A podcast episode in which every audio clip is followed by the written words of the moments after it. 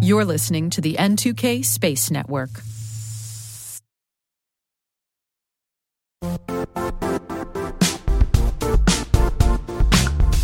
Don't struggle to align your organization's cybersecurity with business risk. Get the only solution that goes beyond reacting to threats with vulnerability and risk monitoring. You need the next evolution of MDR, and only Critical Start delivers it. Critical Start doesn't just monitor and respond to threats.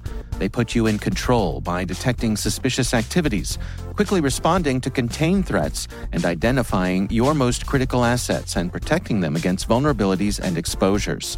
With continuous visibility, expert guidance, and measurable risk reduction, Critical Start has redefined what it means to manage cyber risk. Demonstrate provable security maturity to your leadership while positioning your program to achieve the greatest risk reduction per dollar spent. Stop fearing risk and start managing it with Critical Start. Visit criticalstart.com and request a demo today. That's criticalstart.com.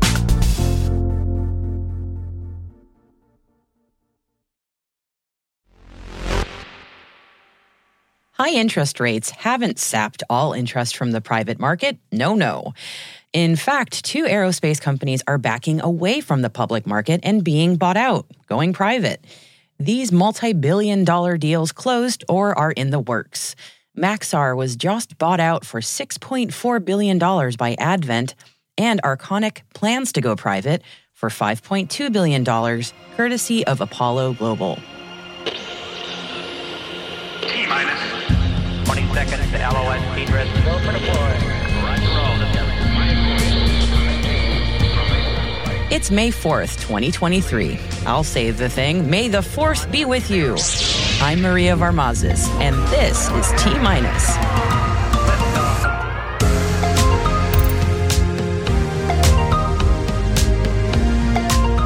Maxar goes private, officially, and Arconic might.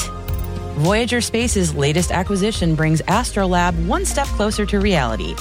SpaceX's Starlink hits a major milestone. And our weekly Industry Voices segment. This week, I'm talking to Dr. Quenton Bonds about a new program at NASA designed to help new entrepreneurs join the space economy. It's called NASA's SBIR Ignite Catalyst Program, and we'll tell you all about it. Stay with us.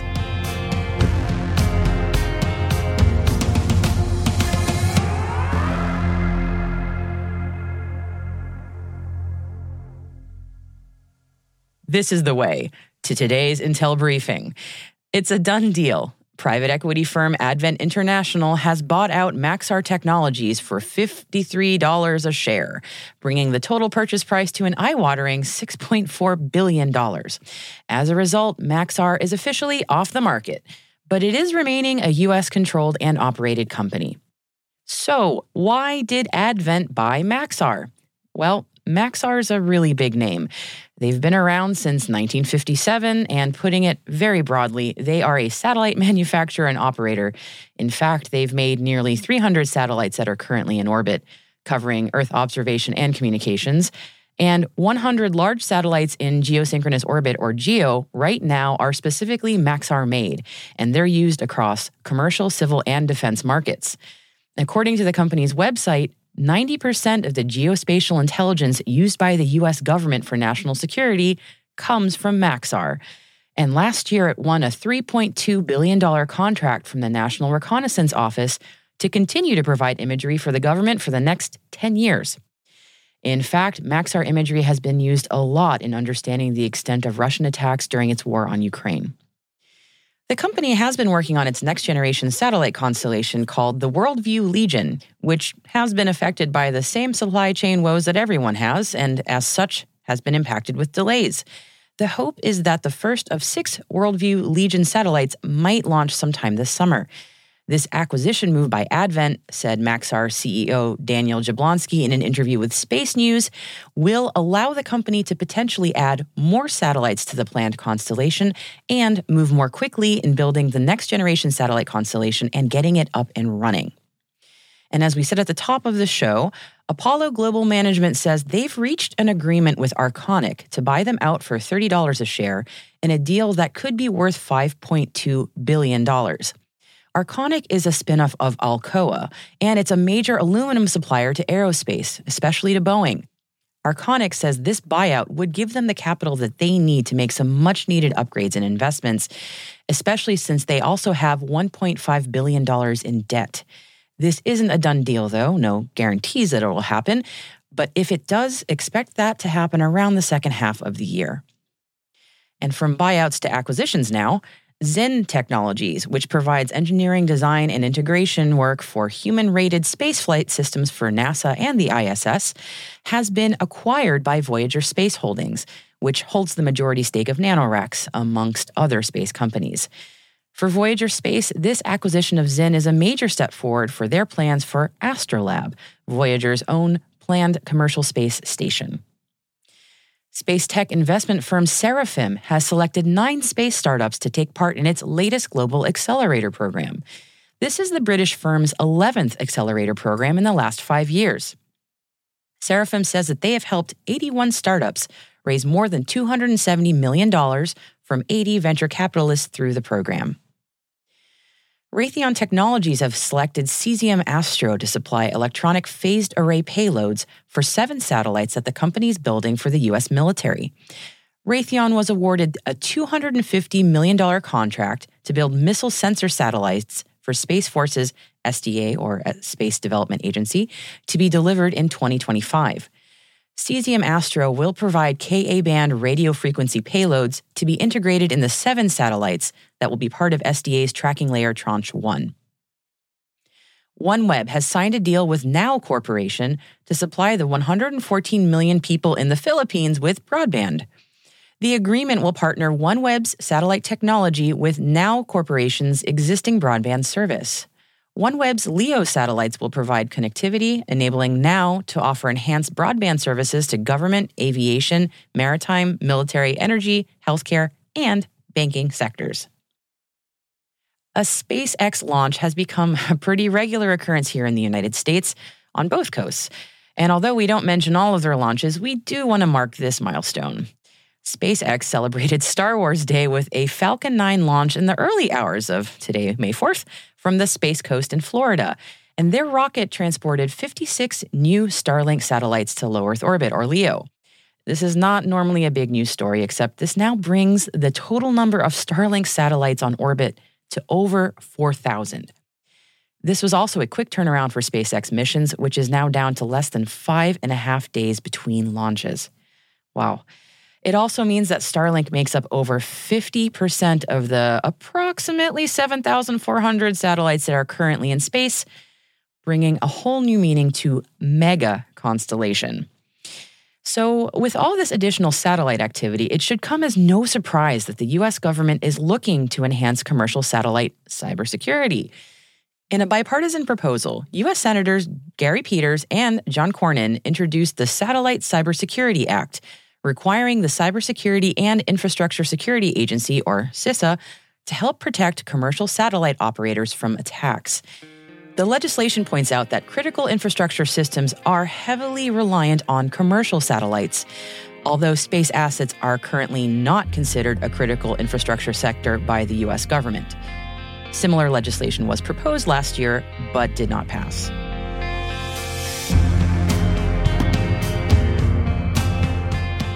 And that's your Intel briefing for today.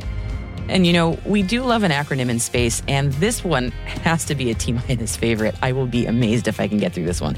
ESA is funding a series of studies to look at the use of nuclear propulsion for deep space exploration, including the preliminary European reckon on nuclear electric propulsion for space application study, with the camel casing all over the place on that one, known as Rocket Roll. You can find out more about this story and others at the selected reading section on our website at space.n2k.com. Do or do not, there is no try. Coming up, our industry voices with Dr. Quenton Bonds of NASA, speaking with us about NASA's new SBIR Ignite Catalyst program.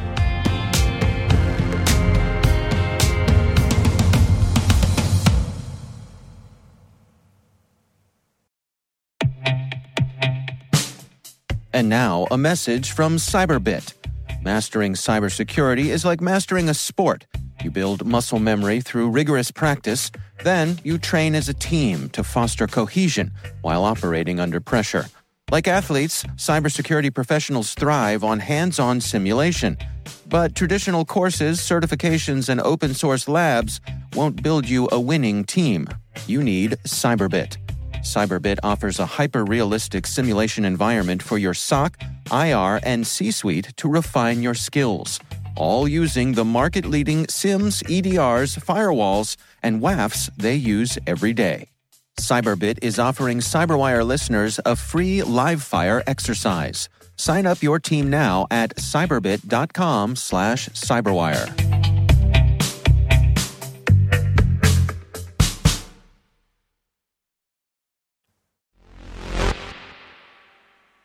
Say, T Minus Crew, every Thursday we sit down with industry experts in a segment called Industry Voices, all about the groundbreaking new products, services, and businesses emerging around the world. Every guest on Industry Voices has paid to be here, but today we're doing something a little different. We have a special industry voice from NASA with a new program announcement. Today, you're going to hear from Dr. Quenton Bonds about NASA's SBIR Ignite Catalyst program. Applications are only open until May 15th, so listen in and visit space.n2k.com slash NASA to learn more. Here's our conversation. Well, I'm Dr. Quenton Bonds. I am the lead for NASA's SBIR STTR Ignite program. What we wanted to really dive into today is the Ignite program. So, from a really high level, can we start with so what is it? One thing I want to kind of distinguishes that we have SBIR Ignite and then we have our mainline SBIR solicitation. Our mm, mainline SBIR solicitation is awesome. However, we wanted to try something different with SBIR Ignite. We wanted to get into that experimentation mentality. That's where, you know, entrepreneurship is going. So us in the space industry, we should do the same thing.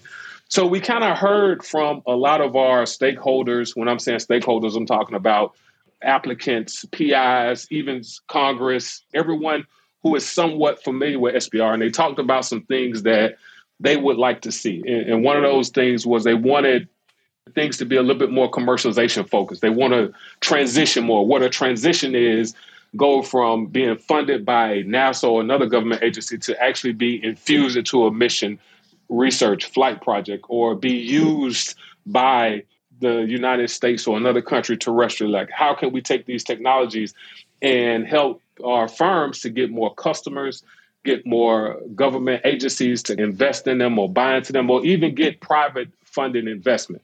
So we've done several different things with Ignite and made our topics more commercialization focused. And so mm-hmm. last year, what we did, not only did we take topics from NASA scientists and engineers, but we brought in commercialization experts, business experts. We brought in people that have their pulse on entrepreneurship and technology to help us refine the topics such that they'll be commercialization focused. It sounds like a really interesting accelerator program in a way.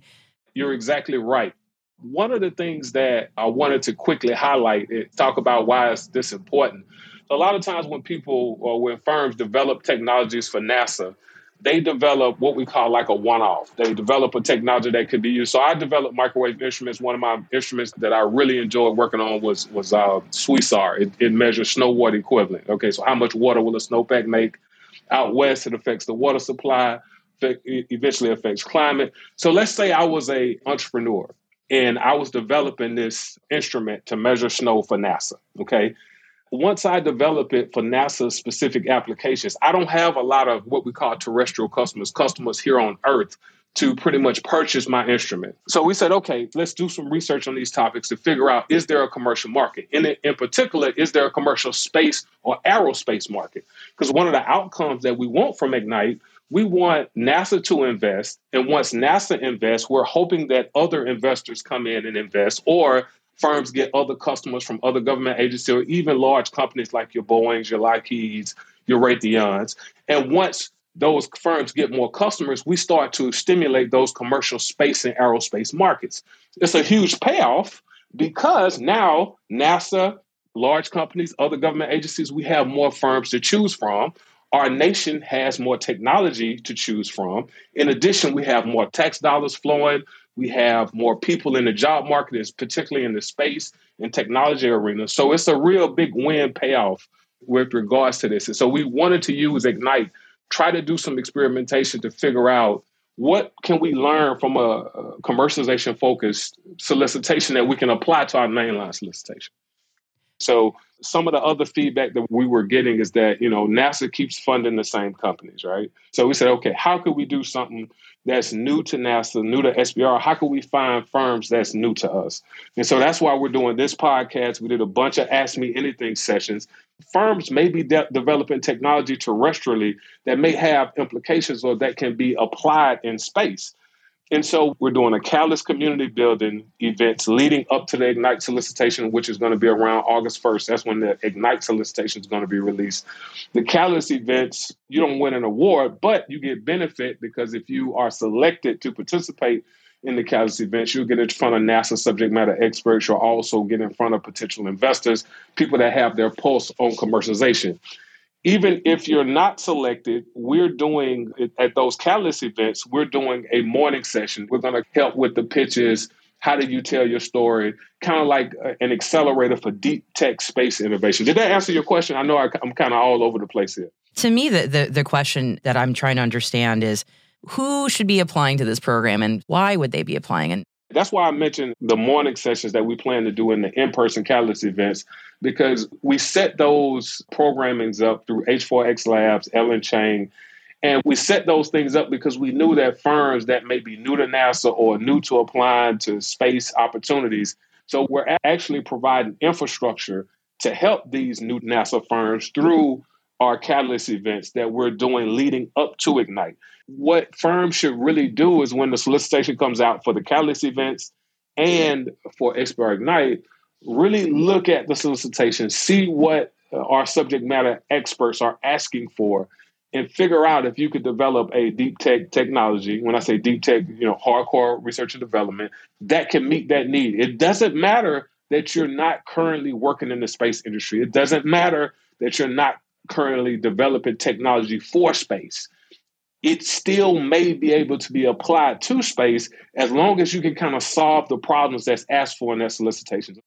What do you envision as a successful outcome for this program? Like when you look back maybe in a year or two, what would be like a success story for you? You know, before I hit on that success story, one of the things that I wanted to encourage firms to do is that I know a lot of you don't typically work in the space industry or you've never developed a space technology still consider participating in these catalyst events because you never know what you can do. You never know what capabilities that you have. But to answer your question, like what is a success, right? So this is a pilot. So we have a limited number of awards, meaning that, for example, our mainline solicitation has, I think, 86 or 89 topics, and I think they award like 150 phase ones.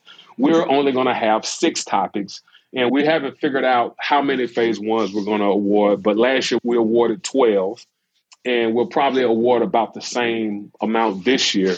But that's over six topics, right? We're still figuring that out. But what a success would be for me is that several things would happen. Number one, we get some really good quality applications in response to all of these different topics, such that my topic authors come back to me. That's my NASA subject matter experts in these areas come back to me and say, "Hey, I have so many great firms, but I don't have enough awards, right? We need more budget.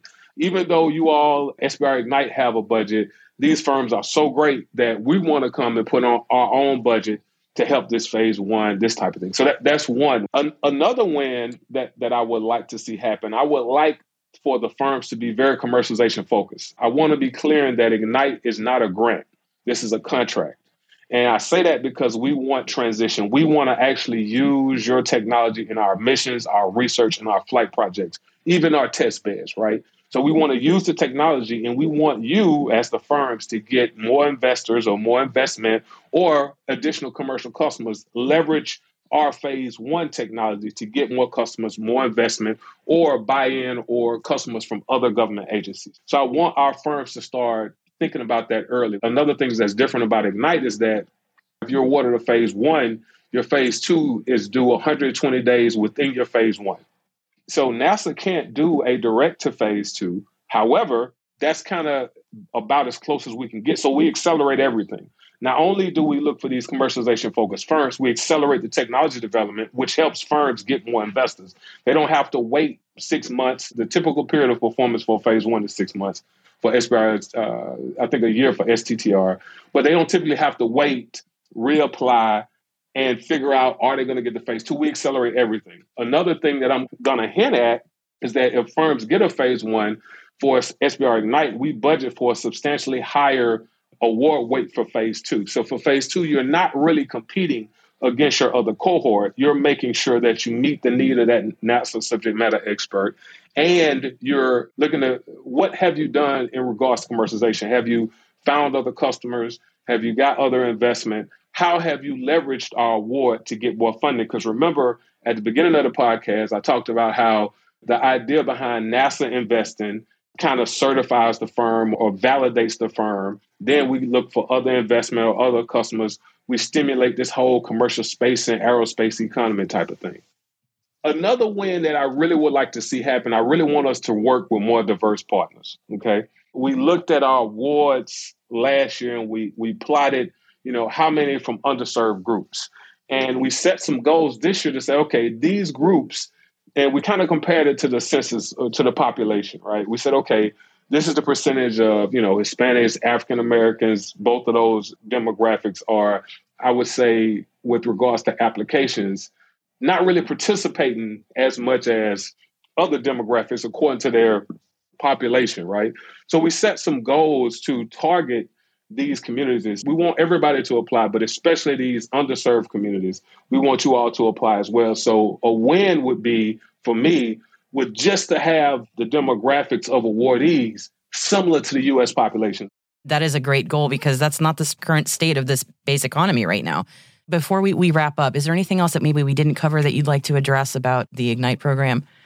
One of the things that I really wanted to get into is how does the Ignite program really help us terrestrially, right? I saw another one of your podcasts. I think you had somebody on there that was like for the good of Earth, right?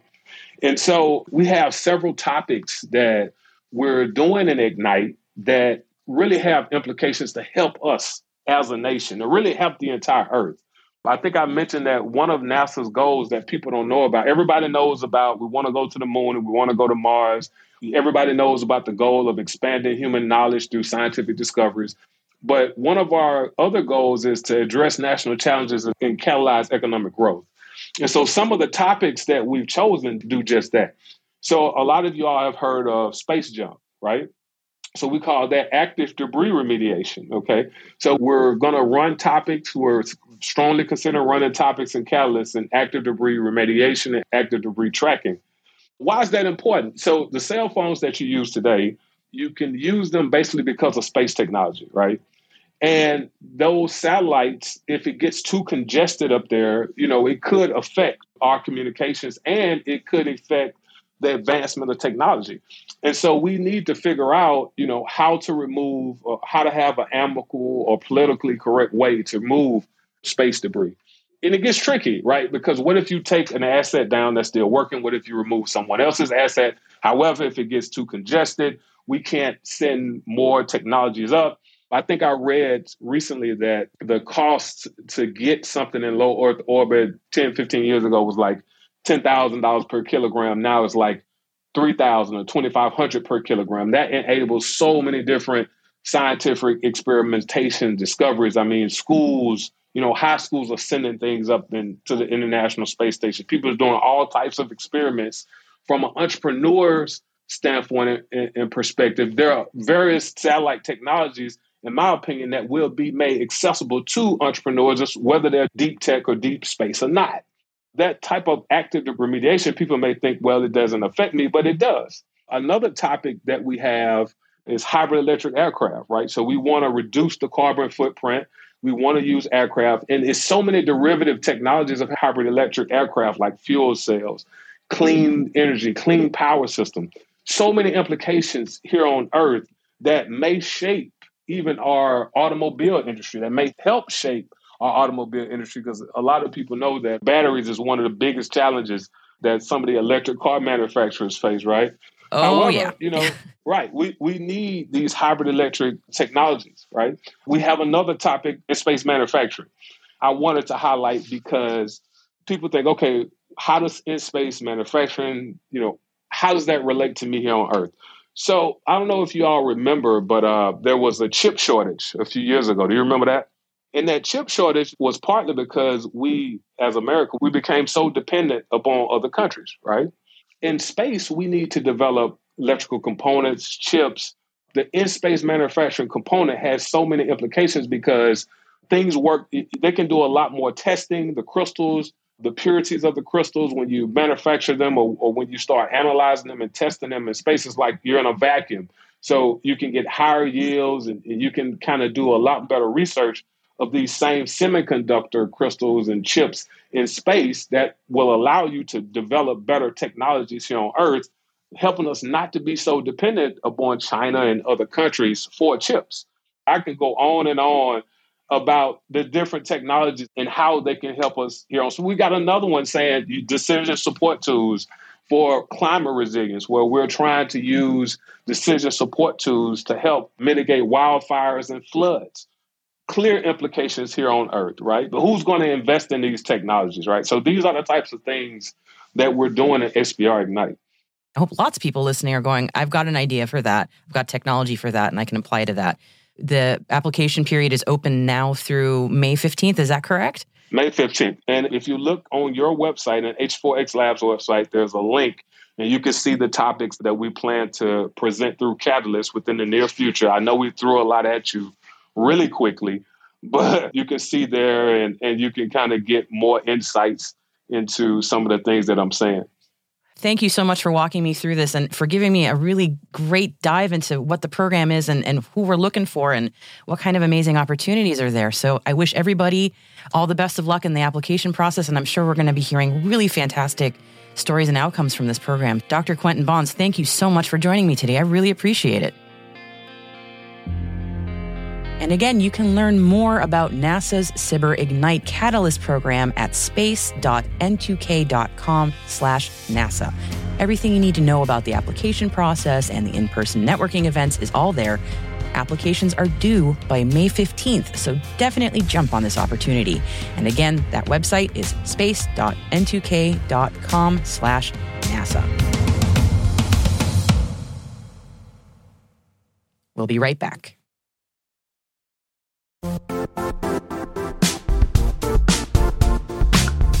And now, a word from our sponsor, Zscaler, the leader in cloud security.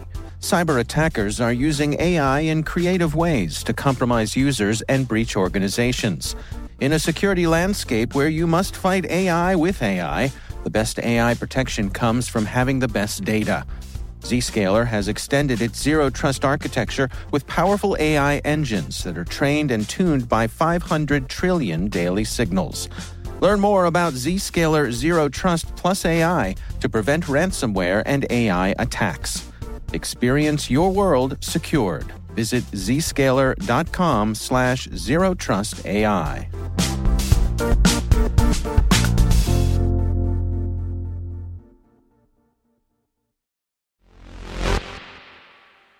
And welcome back. And hey, would you like some friendly nightmare fuel? I'm sure you would. And I am here to provide. No, no, it's not a visualization of the eventual heat death of the universe, but it's kind of in that vein. It's May the 4th after all, so how about an IRL Death Star? Near one of the brightest stars in our night sky, Aquila, astronomers have just observed a dying star's death throes as it expanded and gobbled up one of its orbiting planets. You know, just like what will happen to our planet one day. Astronomers at the Keck Observatory in Hawaii noticed that star ZTF SLRN 2020 grew 100 times brighter over the course of 10 days before it faded away. At first, they thought it was a star merger, but oh no, the spectrographs corrected that assumption pretty quickly. Something one one thousandth of the star's mass, the mere size of Jupiter, was rubbing against this dying star, leaving behind a lot of stellar material. The euphemistic term is a star planet merger, but I think the star won that war.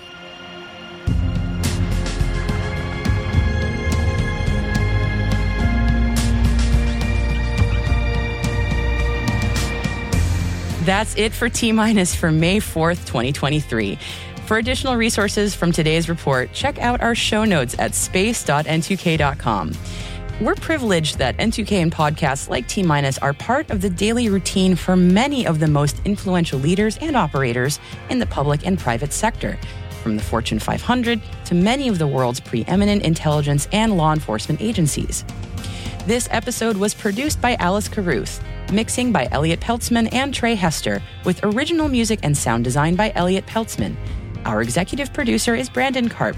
Our chief intelligence officer is Eric Tillman. And I'm Maria Varmazis. Thanks for listening.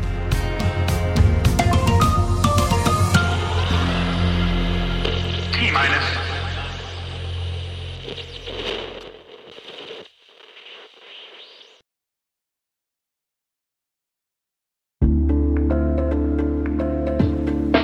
Hey all, Rick here. At N2K Cyberwire, we're dedicated to continuously improving the quality of the news and commentary on our network. That's why we're inviting you to participate in our 2024 audience survey. It only takes a few minutes, and your feedback is invaluable. Plus, you'll have the chance to win a $100 Amazon gift card as a thank you for your time. Head on over to cyberwire.com slash survey. That's cyberwire.com slash survey to share your feedback now.